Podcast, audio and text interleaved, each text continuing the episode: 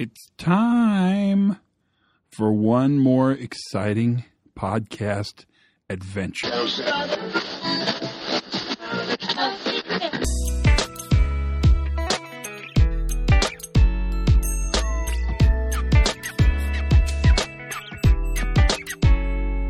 everybody, welcome to the Pre Accident Podcast. I am the host of this deal, and my name's Todd Conklin, and uh, I'm having an exciting day. I cannot believe it's March. You, you, I, I don't want to sound old manny, okay? And I can sound old manny. I got it in me. But you turn around and you're like, what happened? It's March? What, really? It's March. But then you remember that Feb is a shorty, 28 days she has. And so I guess it moves quicker for all of us anyway, somehow. I mean, I don't know. You figure it out. It's all kind of complicated because it has to do with time. But uh, that's uh, that's pretty much the uh, lowdown blowdown for me. Uh, life's grand, of course, because it's it seems like when I sit down to do the podcast, always things are pretty good. So I don't really have anything to complain about. No exciting adventures. I am pleased to tell you that the biscuit cinnamon roll podcast got some legs in the aviation community. Mm-hmm. when we have some time, I'll tell you that whole story. But that's exciting and fun. And other than that, um, geez, I don't know. It's just it's just kind of the uh, it's kind of the thing we got going, man. It's uh, it's fun. Uh, gosh, I, there's a couple really exciting podcasts coming up. Um, not that this one's great, so don't get me wrong. I'm not. this is a this is a killer good podcast, but I've got one on metrics coming up soon that I think you'll really dig. It's uh, it's one you've requested a lot, and metrics is that's a complex problem, and so it takes time to think about it. And I think you'll find this one uh, very interesting. It's certainly the beginning of the discussion but I think it's a really good beginning, and and so that's a that's a kind of an exciting thing to look forward to as well. Today we're going to talk to our buddy, you know him and love him, Gareth Lock, and um, Gareth uh, was on the podcast. I guess we figured three years ago. You'll hear us talk about it a little bit, and um, he, if you don't know Gareth, he's applying these kind of new safety ideas, the safety differently ideas, to uh, diving, to underwater diving. And um, it, it's really quite compelling. He's got a huge presence on the web. He writes a lot, publishes a lot. You've probably seen his stuff, um, and he's he's he's finished a book. And I guess the book started because he's so compelling that I, I said you ought to write a book. I mean, it seems, and it looks like he did it. I mean, he just went out and did it. But it's kind of it's it's not a book like um, like the stuff I I produce it's really more of a case study collection, which I find really interesting. And it's a case study collection specifically around diving, but diving and human factors, safety differently, new view stuff. And so it's it's really quite exciting. I mean, it's it's kind of cool because it's got all these case studies, and then he has discussions around these case studies, applying the stuff we talk about all the time for you know stuff that's not underwater because most of us aren't underwater that much. Although some people who listen to this podcast are underwater, um, either financially, psychologically, or actually. Those three choices, you can pick the one that's best for you. The book is called Under Pressure Diving Deeper with Human Factors. And it's actually available 12th of March on um, uh, you know the places where you get books amazon all those kind of places. It's really promising because it has 30 case studies from really pretty high level divers around the world. And and they're they're the kind of people that do you know exploring wrecks and cave diving which we learned a lot about because of the thailand event with the students underwater photography um, and it's and it's it's case studies. So it's real stories about either near misses, disasters, or interesting successes. And the aim of this book really is to transfer and translate knowledge from high risk domains. You guys know who you are oil and gas, aviation, healthcare, um, uh, high level, high risk construction, utilities, all the stuff we do. Transfer that knowledge into really the diving world to improve both the performance of divers and I think more importantly, the reliability of divers. And it's a pretty interesting conversation. It's it's it's one that's out there. And Gareth is kind of I don't know. He's kind of on a grand world tour, uh, doing a lot of conferences, and, and and the interest level he has for this stuff's really high.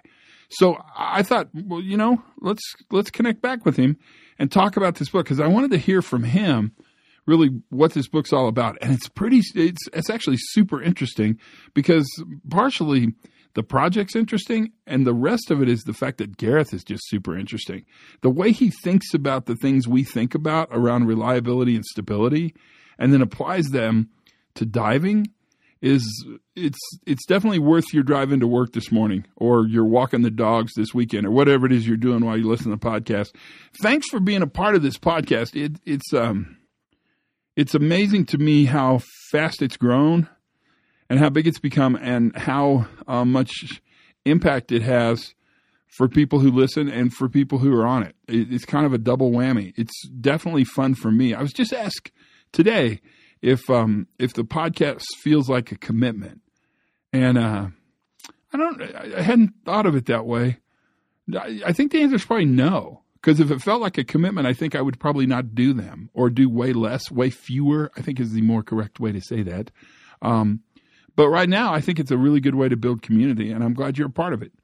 So tell your friends, um, you know, write us a review because that seems to matter, although I still haven't figured out why. But most importantly, just keep listening and sit back and listen. Gareth and I are going to have this discussion around this new book, but what we really talk about is around the processes and kind of his thinking um, in in putting this book together, and it's worthwhile. So sit back and relax and enjoy the Pre-Accident Podcast with our buddy Gareth Lock and the power of scuba diving. Well, it's interesting time since two years or so since we last spoke. I know. Remember? Do you remember doing it two years ago? I was just thinking about that. Yeah, actually, I think it's longer than that. I bet it is. I bet it's three years. I think it's three years because we moved house two years ago. so uh, yes, I do remember sitting up there and having the call before, thinking, "Well, this is very interesting times."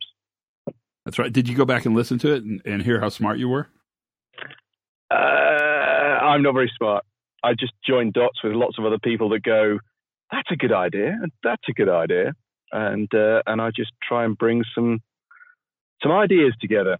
Well, now one could argue that is the definition of smart. Yeah, I suppose so. It's uh, in fact, it was a discussion we had yesterday. we would call it synthesis, wouldn't we? Synthesis. Well, isn't, isn't that yeah, the word? definitely. Yeah, something like that. Make, making, yeah, that's like way down on that sort of knowledge thing. That, yeah, I know what you mean now. Yeah, we talked about that. The the bridge between academia and practitioners is taking that really bright stuff that sits in academic papers and turning it around so people can use it. Right. And uh, and making the world a better place. What what's changed in your life since we last talked? I mean, are are you thinking differently? I didn't go back and listen. I should have went back and listened. Ah, that's all right. Um, what's changed? Um, I've realised that uh, academia is a nightmare of a place to be.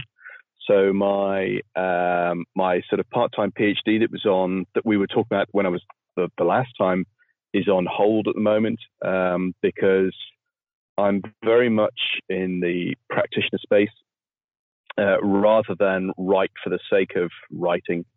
Um, I want to do the education piece, um, and so I took a big gamble last year and threw everything into the diving world realizing that I couldn't split my time between non-diving, so oil and gas and healthcare and business and things like that, and the diving world. And uh, it's all sort of taken off. There's a lot more interest in the classes I teach, um, and it's gradually getting some traction. And so, about the, go on, sorry. Who who do you work with in the diving world? Who's who's with you? Um, there's a couple of well, it's interesting at the individual level. I have a number of sort of you know I've got a a tribe, I suppose you would call it, the supporters that I've got um, who recognise the value that I'm bringing to the diving industry, um, and when they are as individuals with their individual hat on, they're very supportive. It's much more difficult when they put their training agency hat on uh, within the position of an organization because it's a very commercially competitive market.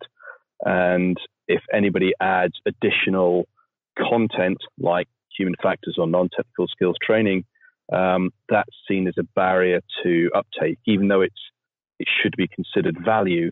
Um, it's it's a difficult uh, difficult place to be. So I, I, have relationships with the majority of the major training agencies, um, like uh, PADI, um, IANTD, or NAUI, or Global Underwater Explorers, um, and and trying to make inroads into their training programs. But it's a it's a difficult thing because CRM and non-technical skills and human factors is such an intangible um, product as such. It's this piece of so how do we make money out of this? It's like that's not what it's about. Not in my view, anyway. Is there still a so lack of a lack of information around investigations and failure? Oh, massive. Um, the uh, the investigations and incidents and accidents are all primarily around litigation. Um, the majority of the diver training agencies are based in the States. So it's all about liability and transference and having a, an air gap between the training organizations and the frontline operators. So when divers go into a dive center, their their relationship or their professional contract is with the dive center. And the training agencies, what they do is they say, if you follow our standards, um, we'll back you up. But if you step outside our standards, then you're on your own and you're going to have to rely on insurance. So liability is a big issue. And there's potentially a bit of willful blindness going on because from the, the organization's point of view is if it doesn't land, if it's not our problem, we're not interested um, from that perspective. So it's quite a depressing place to be. So most investigations are about blame um, and who do we sue and whose fault is it. Um, so there are a number of avenues that I'm trying to change attitudes to, and one of those is just culture, and and it's it's slowly getting there, but we still have a lot of personal biases that it's easy to to blame people for being stupid, um, and that that constant question I ask is, so why did it make sense? They must have made sense. Ah, because they're stupid. No, it's not. it's not that at all. What's what's your technique? How are you getting into these these conversations? Um, I write a lot. Um, I write a lot on LinkedIn, um, and that's predominantly or primarily non-diving. But I, I'm putting more more of my my diving stuff out there because professionals dive too. Um, but I've got a, a Facebook group um, uh, with about four thousand people in it. Um, I speak regularly at conferences um, and do lots of traveling. So it's it's primarily word of mouth uh, pretty much all of the classes that I teach, um, uh, more people. This should be in the training agency's materials. This is how we stop accidents from happening: is understanding fallibility and and developing human performance. Do you see changes happening? Um, yeah, I do actually. Uh, um, uh, it, it's great when I hear back from sort of third parties that say, oh, I was discussing a uh, an incident and and the, the need to look at it from the perspective of you know why did it make sense, uh, and that person will then turn around and go, you sound just like Gareth Lock does, and it's like yes, I have no idea who they are, but the word is getting out there, so uh, and that makes me feel good, definitely. Um, but there's still a a large education piece to do, definitely, and and that's that's you know I, I, spend say a lot of time writing blogs and engaging in forums um, and conferences, uh, and that's uh, has got limited reach. I think um, I, I, need to get into the training agencies and get that flow down from from them because that's that's where education is is developed um, from for, from within the community. How about um, commercial diving? Commercial diving does that have any legs to it? I mean, is that yeah, good or bad? Um, it would definitely have legs. In terms of commercial diving, yes, there's there's definitely a an opportunity there.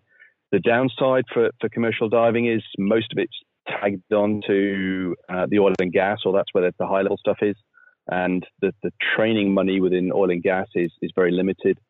The other downside of, of diving is it's a very closed network environment. Um, or I've spoken to people in the deep south um, about trying to get into diving, and it's like, this this is how we've always done it. Uh, and the same thing from sort of the North Sea environment. It, it's very much about compliance, and there is nothing, even in oil and gas, that mandates uh, crew resource management or human factors training. And individuals are not going to pay for that themselves. Uh, they would want the clients or the suppliers to do it, and there isn't that major uh, commercial uh, need to do this uh, from from that perspective. It, it, boils down to it's a pretty industry at the moment, and there's not that many people dying uh, or getting injured. So what we're doing at the moment must be good enough. Yeah, I mean the, the whole idea that's that because it's stable, it's safe, is really attractive. Oh yes, very much so, and and and that's that's where my biggest challenge in in the recreational environment, the sport technical diving environment is. Um, we manage risks ourselves, and and we look at these things and think, well, that dive went okay. It, it must have been safe, um, and because they've got no real idea of what good looks like in, in terms of human performance or human factors, non-technical skills, it, it's not until somebody actually exposes to them in an experiential manner because they look at this and go, yeah, yeah, well, I already do this. And then you, you run through some, some gaming or some simulations and then they go, ah, so that's what you mean by, you know, human factors or non-technical skills. Um, and that's, yeah, that's the, the, the constant challenge is, is the education that's there. We, we always love to read about people's mistakes and, and that's the most popular blog types that I that I get feedback on is let's read about somebody's screw up and, and see where they are because I wouldn't do that. And I spend a lot of time drawing parallels from other events, normal daytime life, and say those same mistakes that say that, or those same behaviors that say you left your keys behind, or you picked up the wrong milk from the fridge, or um, you signed the wrong date on a check, or those are exactly the same things that lead us to incidents and accidents. Um, and so we need to educate those people to, you know, to to recognize their own fallibility in, in themselves, not just in others. Because it's easy to, to look at others and go, ah, I wouldn't do that. So maybe it sounds like you kind of need a book or something, a movie, a book, something. well, funny you should say that. And, and in fact, that was three years ago. Um, that was something that you suggested. And he said, well, you know, what about a book? Because I think I, I, was talking about reading yours in, in terms of uh, pre pre accident investigations uh, and the, the, linking with um, Dekker's Field Guide to Understanding Human Error. And I'd sort of hummed and hard, and and last year I, I finally bit the bullet and said, right, I'm going to do this. Um, but recognizing that it, it couldn't be a boring textbook it would have to be about real stories um, of, of, people's successes and failures. Um, and so the summer of last year, I wrote to probably about 50 or 60 of some leading names within the, the, the diving industry and said, look, I'm looking to put a book together. They all know me personally. They know the work that I'm trying to do. They're all supportive of that work. And I said, I'd like you, if you're willing, to write a story about something that went well or didn't go well. And I would like you to spend about a thousand to fifteen hundred words talking about that story, um, so that we capture the context. And I got a pretty good response rate. Um, I got about forty stories came back. That's um, incredible. Are you kidding me? That's that's uh, that's that's two thirds response rate. That's that's crazy good it, it was it's brilliant, and and some of the stories are just quite amazing, and yeah, the what what I really wanted to do, and with the exception of two or three, they are all named contributors as well. Wow! Um, because they recognized that even though some of these were quite phenomenal mistakes that, you know, fortunately didn't end up in, in a fatality, but were a knife's edge from being away from it. Um, and they could talk about recognizing that I'm not there to put blame, that they know that this would be a constructive story that goes with it. So I've got um, yeah more than 30 stories are included in the book now. Um, it's over 12, 13 chapters. And each of the chapters has got two or three stories in it, um, which goes into a lot of detail. And, and those, those chapters cover human error, systems thinking, just culture, psychological safety, decision making, situational awareness, teamwork, the, the sort of real human performance and non technical skills framework. Um, and showing the theory in reality, in practice.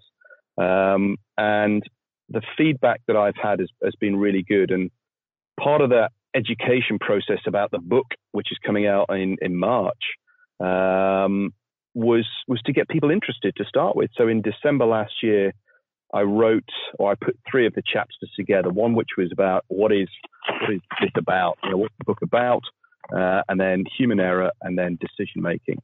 And so far, there's been nearly two and a half thousand downloads of that ebook. It's a 60 page ebook.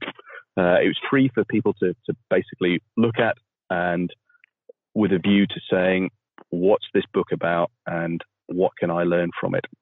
Um, so there is a, a, desire out there. Well, I believe there is. Uh, I hope there is when, when the book goes online. Um, and the fact that it's going to be named individuals who talk about their stories will hopefully start to change attitudes towards the ability to talk about the mistakes we make.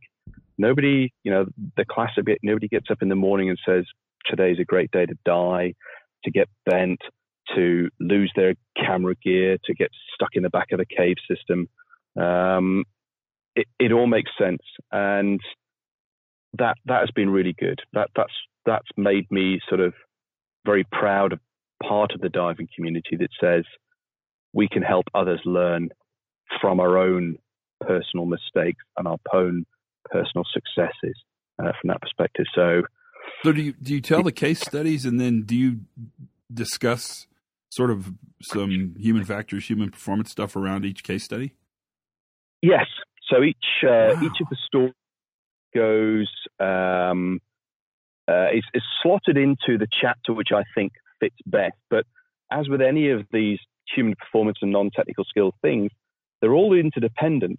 Uh, and it's one of the things that I'm really keen to to press home to people is it's you've got to take them all together. They are interdependent in nature. That you know you could develop leadership, but if you don't understand how decision making works, or how situational awareness works, or how how to communicate, then it's not a complete picture. So each of the case studies um, they they tell their own narrative. They may have provided some um, their own lessons identified, learned from that perspective, and then I spend um, probably about another 500 words or so talking about that incident and the key factors which came out of it, and then I segue into some theory, the sort of stuff that's in safety at the sharp end or the field guide to understanding human error, um, those sorts of pieces, and then take it into another story and then dissect that in terms of human factors and human performance, and then a bit more theory,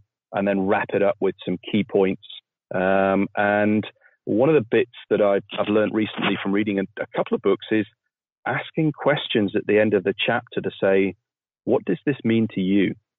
Reflect on your own activities uh, to try and bring it to life for the reader.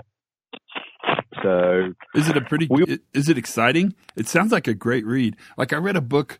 I read a book a long time ago called "Death Comes to the Grand Canyon," and it was all just case studies of fatal, uh, fatalities in the Grand Canyon. It was an incredible read. This sounds like it could be the same. Well, here's here's a story that'll get you going. So there's a guy who's exploring a cave system in Mexico. Uh, really well-known explorer, um, and he's gone to survey a cave on his own, cave diving on his own, uh, which most people go, why would you go diving in a cave anyway? But that's the same as why climb Everest. So he's gone in to do this, this exploration, and they have a lifeline. There's a line that, that basically they tie off onto the bottom of the cave or the, the stalactites, the stalagmites, rocks, whatever. That is your one way out to the surface. And so he's scootering along. He's got a diver propulsion vehicle, like a torpedo, um, towing himself through to this, and the visibility drops to almost zero, which he was sort of expecting. But um, that, that's why the line is there. So he slows down, and then he's in touch contact with the line. Can't see where he's going, but he's basically now swimming through zero visibility. And after a little while, he comes out the other side and then starts the surveying and the exploration in this, this flooded cave. So he finishes his survey and he starts coming back and he reaches the, the point where the visibility drops to zero. There's silt or debris in the water. So he um, holds onto the line and he starts swimming in to the cave, uh, into the, the, the sort of zero visibility. And now his arm is going down into the silt in the bottom of the cave, um, which it wasn't doing before. And this is his only way out, is, is this line and he gets to the stage where his his arm is now completely submerged in this silt and it's up to his shoulder, oh um, and he can't and he can't go any further, um, and and it's zero visibility, so he can't see where he's supposed to be going. So it's like, what do I do? So he backs up and he gets to the point where the line comes out the silt, and he puts a little plastic marker on the line, and he unclips his scooters and puts those there, and he reaches behind him to uh, for a, a, safety spool, which is uh, a small line, maybe 30, 40 meters of line that you use in, in emergencies where you need to find something in zero visibility. But as he reaches back, that line isn't that, that spool's not there. It's been dropped somewhere in the cave system. So now he's in a situation where the only way out of the cave is following this line, but he can't do it. So he makes a decision to let go of the line and swim in what he thinks is a straight line through this cloudy water and hope that he picks up the line on the other side. Um, and he does this and he, he swims off and then he hits the wall of the cave and he doesn't find the line that he's looking for. So now he's still in zero, zero visibility and not really sure where he is. So he turns around as best he can to do a 180 degree turn swims back in a straight line, and he comes across the marker and the scooter. So he's back at the starting place. And it's like, okay, what do I do? Well, I'll just offset a little bit and swim out again and see if I can find a line. And after a period of time, he does find a line and he starts to follow it out and, he, and in clear visibility and he exits the cave. You know, you've got a finite amount of gas, so that's concentrating the mind as well. And as he's on his way out, he had that realization that actually what I could have done is I could have swum back into the cave and cut some of the line that's already placed where the visibility was good. That safety line that's there, I could come back another day and lay it, but allow me to get, get some string, in effect, some line, and then that would allow me to do something properly. But he said it was in, in the real situation, in the real tense bit of I don't know my way out from here, that thought process never crossed his mind. And it was one of the reasons that, that Steve had shared this story, because if he can help somebody else think differently in a stressful situation, then he can potentially save somebody's life. Now, he went back in a couple of days later to find out where things were and what was going on. And what had happened is the line was tied to a stalactite on the top of the, the flooded cave roof and that stalactite had broken free, fallen through the water, and then hit the silt in the bottom of the cave, and then just sunk, and it took the safety line with it. Wow. Um, so that's not something that you would expect to happen, but now you've got to be resilient. You've got to think around the problem, and how do you solve these things in real time when you've got a finite resource like breathing gas when you're underwater to deal with? Um, so when you talk about exciting stories, there's a okay, whole I'll bunch of them like that. I'll read it. I'm in. so what, what's the book called? What's because because this podcast will be it's it's out in March, right? Yeah, it's uh, 12th March is the published date. It'll be on Amazon and Waterstones in the UK, and then there'll be a, a Kindle version about three or four weeks later. Um, the book's called uh, Under Pressure: uh, diving deeper with human factors. Under pressure, uh, diving uh, deeper with human factors. Yep. Um, and yeah, it, it, it's been a really interesting project to be involved in. Um, and I can already see another couple of books um, in the future uh, along these similar lines uh, um, in different industries. Um, because uh, as we know, it's it's the storytelling that helps the learning. Um, and what I'd really like is is to do something similar in other domains to say, let's tell a story and let's hang human performance off it, because there are and you need some good, interesting, exciting stories that people go, what? Why would you do that? And then you explain about distraction or expectations or priorities or the performance shaping factors that are out there. The, the, all of these bits. And then people go, oh, yeah, that's why it made sense for them to do what they did. So, what do you think? I told you it was pretty interesting.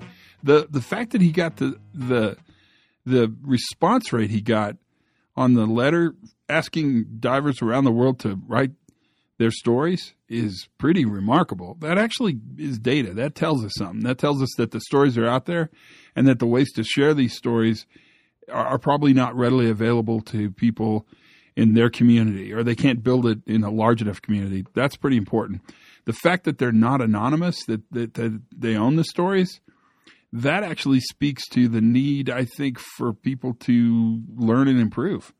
And the risk of being outed in making a mistake while diving in a cave or whatever the story is is less valuable than the potential to learn and actually help the community grow and develop. And if you ask me, that is the definition of a just work culture. That's that's exactly the kind of culture we're looking for, and that's a really good example of it. So that's a part of it. I, I want to thank Gareth a lot. I want to encourage you to run and you know buy hundred copies of the book because they must make excellent presents, uh, and they're easy to get. Give a look, give a listen, give it a read, see what you think. I think it'll translate well uh, especially for a lot of us who are always looking for these kind of quasi interesting examples to use, kind of non work related examples, and yet they still have all the power to teach us. So that is the podcast for today. Thanks for being a part of it. Uh, you're always welcome, and I'm glad to have you. If you want to be on or you had an idea for a podcast, give me a shout. Um, I'm always wide open to listen to those. Until then, learn something new every single day. Bet you did today. Have as much fun as you possibly can. And for goodness sakes, be safe.